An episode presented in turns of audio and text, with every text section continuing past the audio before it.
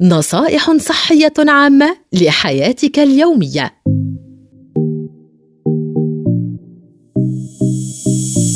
يخشى العديد من الأشخاص القيام بالتمارين الرياضية خوفاً من صعوبتها أو الألم الذي تسببه، ولكن تمارين التمدد الخفيفة غير مؤلمة ولا تسبب أي مشاكل أو مضاعفات، بل على العكس من ذلك، الالتزام بالقيام بتمارين التمدد يومياً سوف يساعدك على رفع كفاءة جسمك وعضلاتك ويحسن من مستوى الصحة والأداء العام لديك.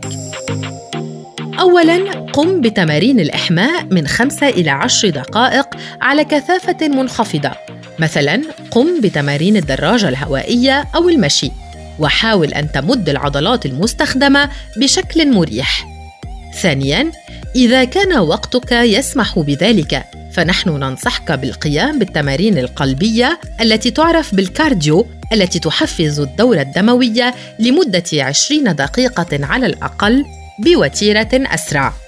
ثالثاً خفف السرعة من 5 إلى 10 دقائق على كثافة منخفضة. التهدئة هامة وضرورية في هذه المرحلة 50 إلى 60% من الحد الأقصى لمعدل ضربات القلب. الآن وبعد أن قمت بالاستعداد يجب أن تقوم بتدريب العضلات الرئيسة كلها. لماذا يجب أن نمارس رياضة التمدد؟